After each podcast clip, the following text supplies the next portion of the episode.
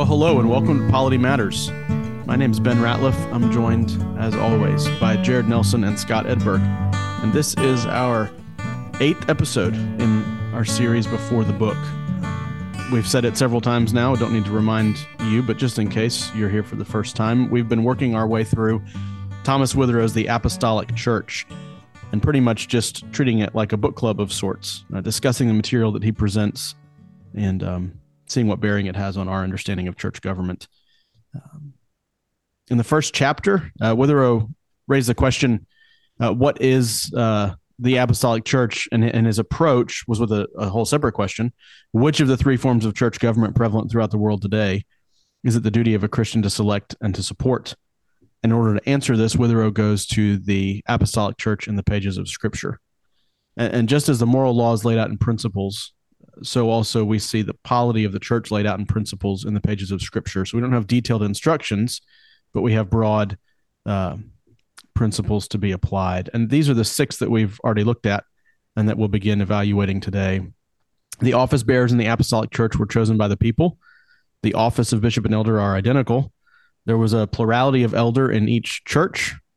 Fourthly ordination was the act of a plurality of elders or presbytery uh, there's a privilege of appeal to the assembly of elders, and the power of government was exercised by uh, that assembly in their associate capacity. And lastly, the only head of the church is the Lord Jesus Christ.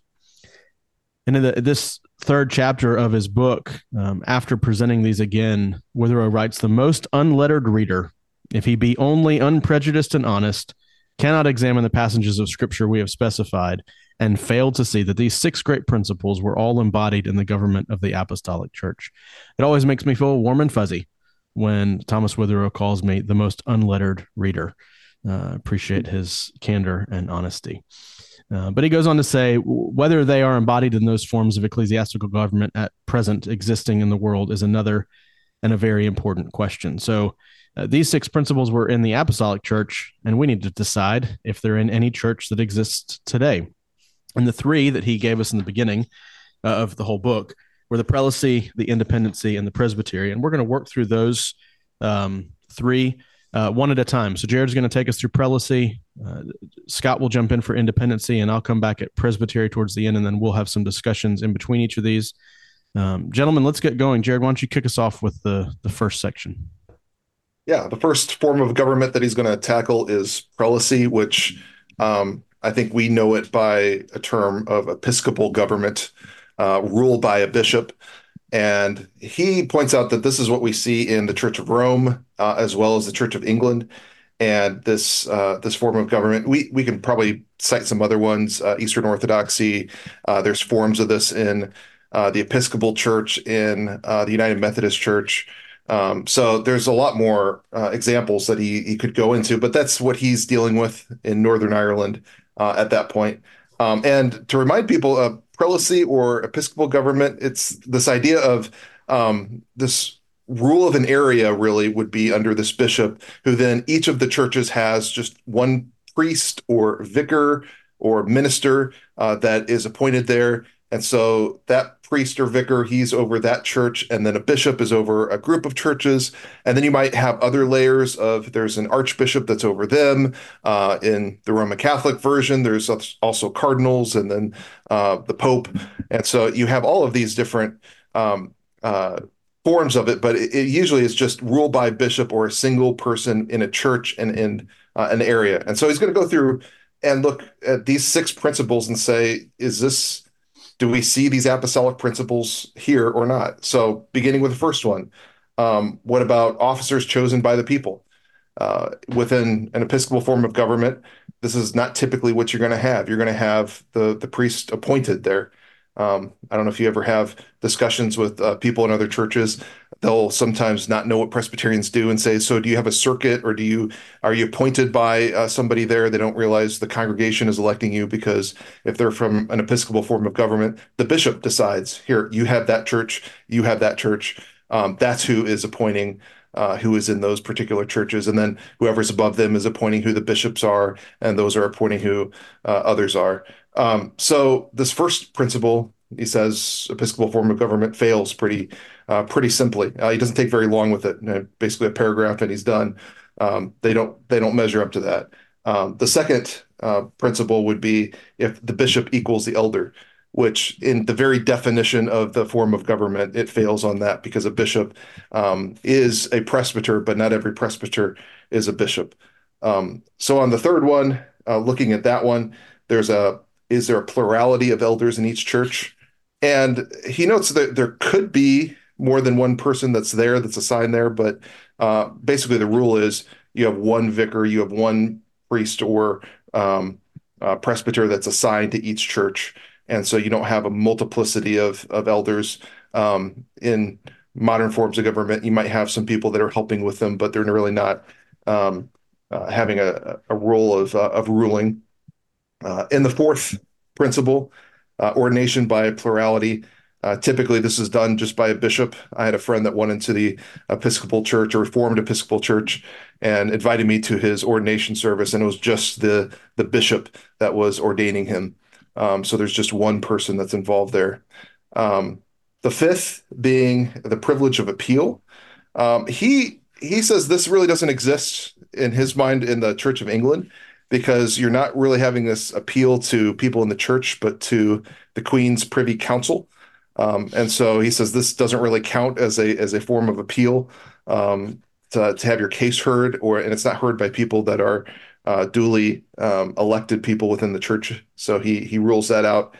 And then the sixth one, with uh, whether uh, Christ is recognized as the head of the church, he says they fail in this one because in the Church of Rome, that is said to be the Bishop of Rome, that is the Pope, and in the Church of England, that's said to be the king or the queen, whatever the monarch is, that just gets it because they happen to be the firstborn of the last king or queen.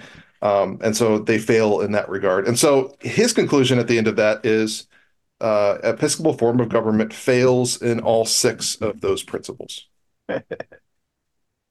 oh, read the line. We are we feel bound to declare our conviction that the government of the Church of England is repugnant to the word of God. I'm just quoting Witherow. All right. Send all emails to Jared. Uh, I, I find it interesting that he essentially comes down with saying that this is the worst form of government of the three. Um, it is the least biblical in, in many regards, according to Witherow, uh, than congregationalism and Presbyterianism. I wonder if some of that's influenced by his context. That was his frustration was the Church of England and that competition that was there. And um, my critique, I think, a little bit to some of what he has here is if this applies to all different forms of episcopal government or just particularly to the Church of England. I don't know what you guys thought before I give my opinion. I, I found I found point six to be the most interesting when thinking about the um, episcopal government as it relates to who's the head of the church. Um, I'd never really even thought about the king or queen claiming that that right in any regard. Um, do do they would they say that they hold that as a head of the church, or or is that just a projection from Witherow? Yeah, it originally was Tyndale that wrote uh, a treatise on that that was given to the king by his second wife that he loved, and so um, uh, partly because it said that he could declare whether or not he was uh, eligible for remarriage or not. Um, so this actually was a position that was put forward by some Protestants, and I think they were mimicking some of the ideas from the Eastern Orthodox at the time. So it's a feature, not a bug. Well, I guess my my pushback on that would be: what about churches that are Episcopal but are not the Church of England? Because this can be organized in different ways. I think of uh, some of our brothers in the ACNA. Uh, they will say they're Anglican, they're Episcopal, but they don't have a Queen's Privy Council. Uh, they don't have uh, the same structures that are built uh, into it. And so, um, as I'm looking through this, you know, in terms of a privilege of appeal, um, there is something of an appeal in some Episcopal forms of government, and that you have a problem with uh, the priest or the minister, you can appeal to the bishop. And there might even be a group of bishops that will decide on a question. So there, there does seem to be some appeal that happens, um, even to a group that is uh, looking at it. So I think five, maybe it's a 0.5, maybe it's a, um, sometimes uh, is not there, but sometimes is. Um, and I don't know every every Episcopal form of government church if they might have multiple people involved with uh, an ordination service. And in fact, when you look at independency, often they don't have a, a formal idea of ordination depending on the church. And so you might have ordination existing better in an Episcopal church than you would in an independent church. So, at least for me, four and five, I would at least give half credit. And so uh, I don't think Witherow has them fail completely. I, I would give them more anywhere between one and two points out of six. I'm a generous grader. Well, I mean, and and and perhaps a you know 0.5 also for number three in some regards. The I mean, there is like a co-conciliar kind of movement that has some some ability to have a plurality of decision making. Um, you think that in the Roman Catholic Church. I mean, you choose the arch, you know, the, the supreme pope uh, uh, by uh, a plurality of priests, and and so it's not like wholly lost of an idea even with that one. Um, though I, I do understand his point well and and agree there there is and it's not as perhaps clean cut in some of these areas when you think about it. I'm genuinely concerned of how much you all know about prelacy based churches. It's concerning to me. I know we're supposed to know, know a little too bit much about or too it. little. No, you know too much, much more than oh. I do. Um, I'm sure even our unlettered listeners are concerned because you're from the about, South. Yeah. That's why.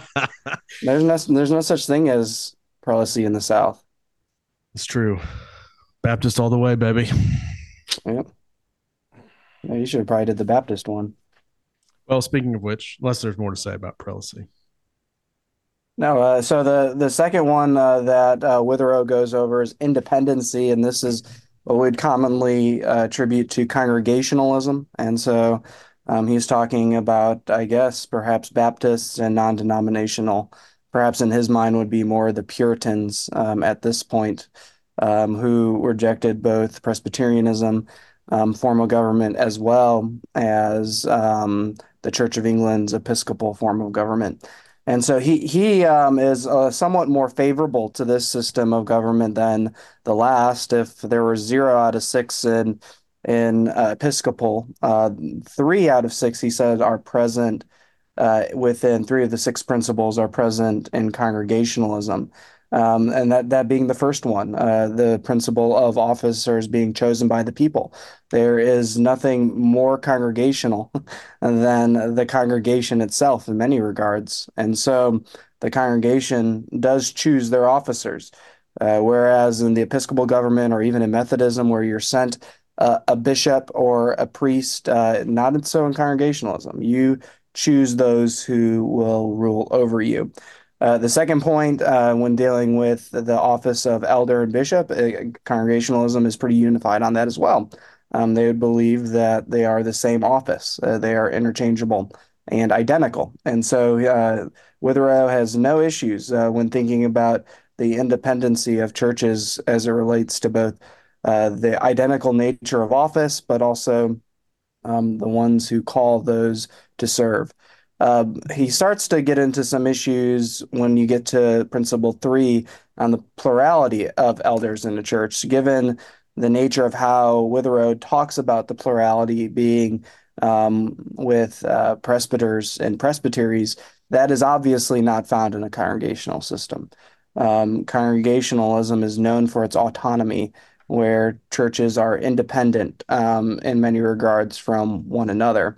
And so he would argue that uh, they the independent system here fails. I think that's what uh, he says uh, directly that there is no plurality of elders, and we see this perhaps in uh, Southern Baptist circles where there is one elder and the rest are deacons at the church.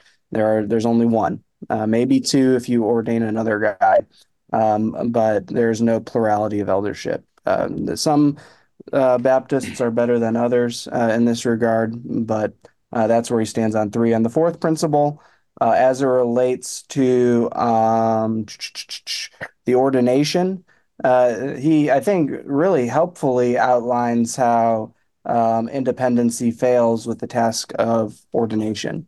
Um, in that, uh, because they are independent, there is no ordaining body um, outside of the local church um, and often discounting ordination. Um, And I think that that's right, uh, that there is a failure in an independent congregation to rightly understand ordination and often viewing it as perhaps even a non essential uh, in many regards. Uh, and then the fifth point, um, the appeal to the Assembly of Elders. Obviously, there is no uh, substantial appeal, at least not how we would understand it within Congregationalism. There are some sorts of appeals, perhaps in the Southern Baptist Convention. Um, we saw that with Saddleback Church when they were ejected from the SBC. They appealed in some capacity, though it perhaps doesn't look like how we would understand it. Uh, and then uh, the last point, uh, he he does say that independents do understand the headship of Christ, and he says we are happy to say and acknowledge this principle. They they are happy to say and acknowledge this principle in all its integrity. And so three of the six, that's how he kind of outlines it um, as it relates to the six principles that he has established. Okay, I have more problems with the way that he does this, probably just because um, there are there is as many forms of congregationalist government as there are congregational churches. It feels like so. Some of these could be true in some and not another. Like the second one, in terms of um, there not being a difference between a bishop and elder, but functionally there could be if you have a senior pastor that is just what he says goes, or he was the planter, and so he's the, the visionary. You know, you think mm-hmm. of some of the report, reports of some churches that will have some um, uh, crazy um, uh, happenings that just whatever the the pastor says goes. You think of the whole series that was done on Mark Driscoll's church, and it it seemed like there was not accountability there, and functionally he was a bishop. It seems like right. Um, so yes, they could say that, but functionally is is true is too actually true, uh, which also goes to to number three, which is a plurality of elders. I spent a good deal of time in Bible churches that many of them come from uh, a seminary that will remain nameless in Dallas, uh, uh Texas. Reform seminary, right? but it was started by Presbyterians. And so their conviction was a plurality of elders. And so you'll see a bunch of Bible churches today that have a plurality of elders, of, of lay or ruling elders, they'll call them. And uh, so sometimes this is this actually is there, um, whereas before it was not as much the case. Uh, talk to Mark Dever, who argues for a plurality of rep, of elders mm-hmm. uh, within uh, the, his mm-hmm. Baptist mm-hmm. background. So um, yeah, I didn't know what you guys thought of uh, two and three. One, I think um, may actually not be there sometimes, and the other one may be there sometimes. I think you have a fair point, and it it kind of goes along with what um, what he says at the beginning of the whole section, right? It's difficult to ascertain the particulars of ecclesiastical order approved by independents, in as much as we're not aware that they have embodied their views of what the scripture teach on the subject in any common formula. Like we see it go, right? And certainly things have broadened as time has passed since Witherow wrote. There may have been more uniformity just generally within even congregationalism a couple hundred years ago. Um, they didn't have the first or second great awakening, and especially the second with some of the fallout that came there. And so perhaps there there was likely, I would assume, more uniformity within congregational worship, uh, as well as perhaps government at that time. And so um, obviously, there are offshoots, you know, the Anabaptists and all that. Um, but that's kind of what I was thinking. They probably didn't have as much fragmentation at that time as we have perhaps today, because we fragment and continue to fragment. So, here I've been waiting to bring this up for the last many episodes. Um, I'm curious about y'all's evaluation of this. There's, I know of a certain Baptist church that is traditionally Southern Baptist, no elders, um, just just deacons with a pastor, sometimes other pastors on staff. They decided to start moving in the direction of getting elders established in their um, polity, and so they they had the congregation vote to change their rules. Right, they're they're I forget what they have. They've got a covenant or something that they sign. So they changed it to to to have lay elders in place and a board of elders to be the the primary uh, governing body of the church. And as soon as they, uh, the congregation voted in favor of that, th- then the pastors of the church appointed the lay elders to their positions on that board of elders. do y'all see the irony? And I'm curious what what form of government are they actually practicing? Because there seem to be elements of both, or at least desires for elements of both, but all three are present. Yeah, they, they lost one of their elements. Do they have multi campuses? No. Because then they're just Episcopal. Well, I mean, I we know I know of folks who have left this particular church over the, the matter of the the appointment of the new elders instead of the mm-hmm. popular election, election, of the new elders, which is a, a you know I, I would have left over that I think. Um, anyway, just yeah, even a congregationalist church can can lose the first one, which is the the election by the people, mm-hmm. and so um, it's almost like you have to look at the bylaws of each congregational church to say how many of these do they fulfill. And they might fill a little bit more than three or they might fill like none of the three. It'd be interesting to see what Witherow would think about our day and age where we have we, we don't have three distinct forms of church government especially in our country. Um, you know this middle one independency could be split into i mean maybe maybe six different ones. How many combinations of six principles can you get? And that would be as many forms of government that could fit into this category? Yeah, I think the issue in our own day is that church government, as we've talked about in the past, is an opinion, not an established truth or fact. And so when there is no principle guiding your ecclesiology and your polity, you can you merge whatever you like about any of them together. And you take a little from this and take a little from that, and this is how we live now. And so there there, there's a lot of that, I think, uh, in the American system. Um, I mean, in Southern Baptist Convention, you could get thrown out and you can appeal that. I mean, that's that's a, emerging in some regards, and so it, it, you choose what you want, and that preference side of it is pretty powerful in our our country. Well, at this point in um in this series, it seems almost needless to go through this last this this next section, but um he's going to apply the principles to the Presbyterian system of government. Um, and he starts off by telling us that the term Presbyterian is derived from the word presbytery because the leading characteristic of this form of church government is that it entrusts the duty of ruling the church to the presbytery. Uh, that is to the the elders of the church in their assembled capacity. And so he sort of starts to give away his opinion here at the beginning, uh, but he works through these six principles the same way he did with the other two the first showing us that the officers are chosen by the people. Uh, this is the way it works in Presbyterian churches. The people vote um, and elect men. Uh, he, he notes a couple of exceptions in history um, and, and points out that sometimes even a good system can be abused uh, because of sin and, um, and corruption. But the, the general principle in the Presbyterian church is to elect elders um, by popular vote of the people.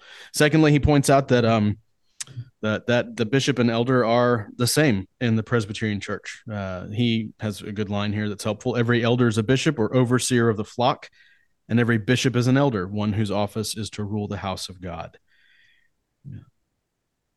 Number three, he proceeds to show us that there's uh, also a plurality of these elders in each church.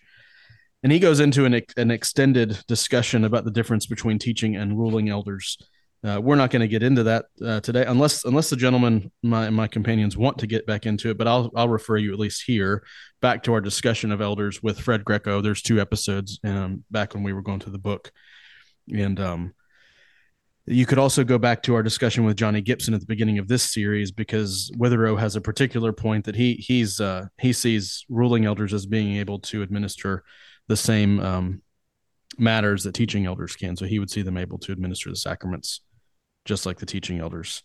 Um, but again, plurality of elders in each congregation. Fourthly, he points out to us that ordination is by a plurality, uh, by the laying on of hands of the presbytery. Uh, fifthly, we see that uh, there is the privilege of appeal. This might be one of the things that uh, you hear about most in the news related to the PCA, as you hear about cases that have gone up to presbytery or the Standing Judicial Commission of the General Assembly. Um, we have we have courts that that refer upwards to each other and uh, determinations and judgments that can come down after appeal has been made.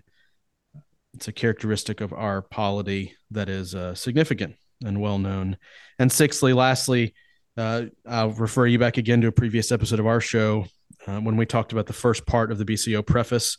Uh, we stated at the very beginning that jesus christ is the king and head of the church and this is not negotiable in any way at all. And so he gets to the end of this section, and like he does in the others, makes these summarizing statements. We know no other denomination in the world of whose form of ecclesiastical government the same statement could be made without departure from the truth that we are the apostolic church based on these principles. Um, anything to say here about his arguments, uh, his, his application, rather, evaluation of these principles in relationship to Presbyterians, guys? Jared, does the Presbyterian Church in America have all six of these principles? I think that's worth asking of anybody that is in a Presbyterian church how well they're doing on those six marks. Because I think that's an issue that you get into that, like, the, the origin of the ARP was because the Church of Scotland was having um, patrons choose ministers rather than election. So even though they were Presbyterian, they they lost one of those principles. And I think that's it's a reminder for us that it's not just having these six to say, isn't it great how we're right? But how are we doing with these six? And I think that's why like the question of assistant pastors comes up. Is is this is this being played out in churches? Do we need to, to shore up that distinctive um, appeal? Make sure people know how to appeal and can appeal. It's great if appeal is there, but if you don't know how to do it, that's a problem. Um, and that we don't change our church government so that we have functional bishops. You know, I, I think of uh, uh, I had a friend um, once that was talking about the PCUSA, and he started talking about you know our executive presbyter in their presbytery. And I was like, "Do you mean like a bishop?" and some of the things he described seemed to to undermine this idea of a plurality of elders, and you almost had a bishop there. So um, all of these things may be present, but you have to preserve it. It's almost like uh, to to uh, steal and change a, a, quote. You know, an apostolic church if you can keep it. When he makes that point, it I forget which which principle he was talking about. That sin, uh, I mean, is present still in the church, right? And so even if we have the right principles, our application of them um, may waver, uh, may may see some stains. But um, I think your point is is well taken. That not just to have the principles, but to be asking the question of them uh, constantly. We do have a bishop in Utah I don't know if that makes the PC any less Presbyterian or not, but Yeah, yeah, that guy, that guy has way too much power. Someone should rein him in. That's crazy. Absolutely crazy. I was actually hoping that um, Jared would go the path of assistant pastors again, uh, and ta you know, just we're just going to keep beating dead horses uh, on polity matters, and so we can't uphold principle number one because we have assistants, right? But that's why when right? you know have all of us been assistants? I mean, we've all been there before. We have. We have. well, isn't Ben still an assistant? I'm an associate. Thank you very much. I was a solo pastor before this and an assistant pastor before that. Played played the whole field. Which is the best position? It's a good sports ball reference, right, fellas? Um, is a good sports ball. I've really enjoyed being an associate with uh, regular preaching duties. It's been good. So he's got one more section in the chapter where he it feels like a victory lap, uh, at least at the beginning. But we'll work through some of these things. If anything stood out to you guys in sec- last section, uh, bring it up. But he he uh, reminds us of the axiom that he began with, and takes it and, and turns it into a final statement um, of his evaluation. And this is what he says: Our conclusion is that while the prelacy of Rome and England is in direct opposition to the form of ecclesiastical government that was sanctioned by inspired men, and while independency approaches much more nearly but still falls short of the primitive model. The Presbyterian is, in point of government, the only apostolic church. I guess, first of all, curious is that a true statement? Is the Presbyterian church, in uh, bearing in mind, in point of government, the only apostolic church? we got the keys of the kingdom, baby. Um, of the three, as apostolic churches defined as that which most closely resembles the principles in Scripture, I think you have to say that's true. Yeah.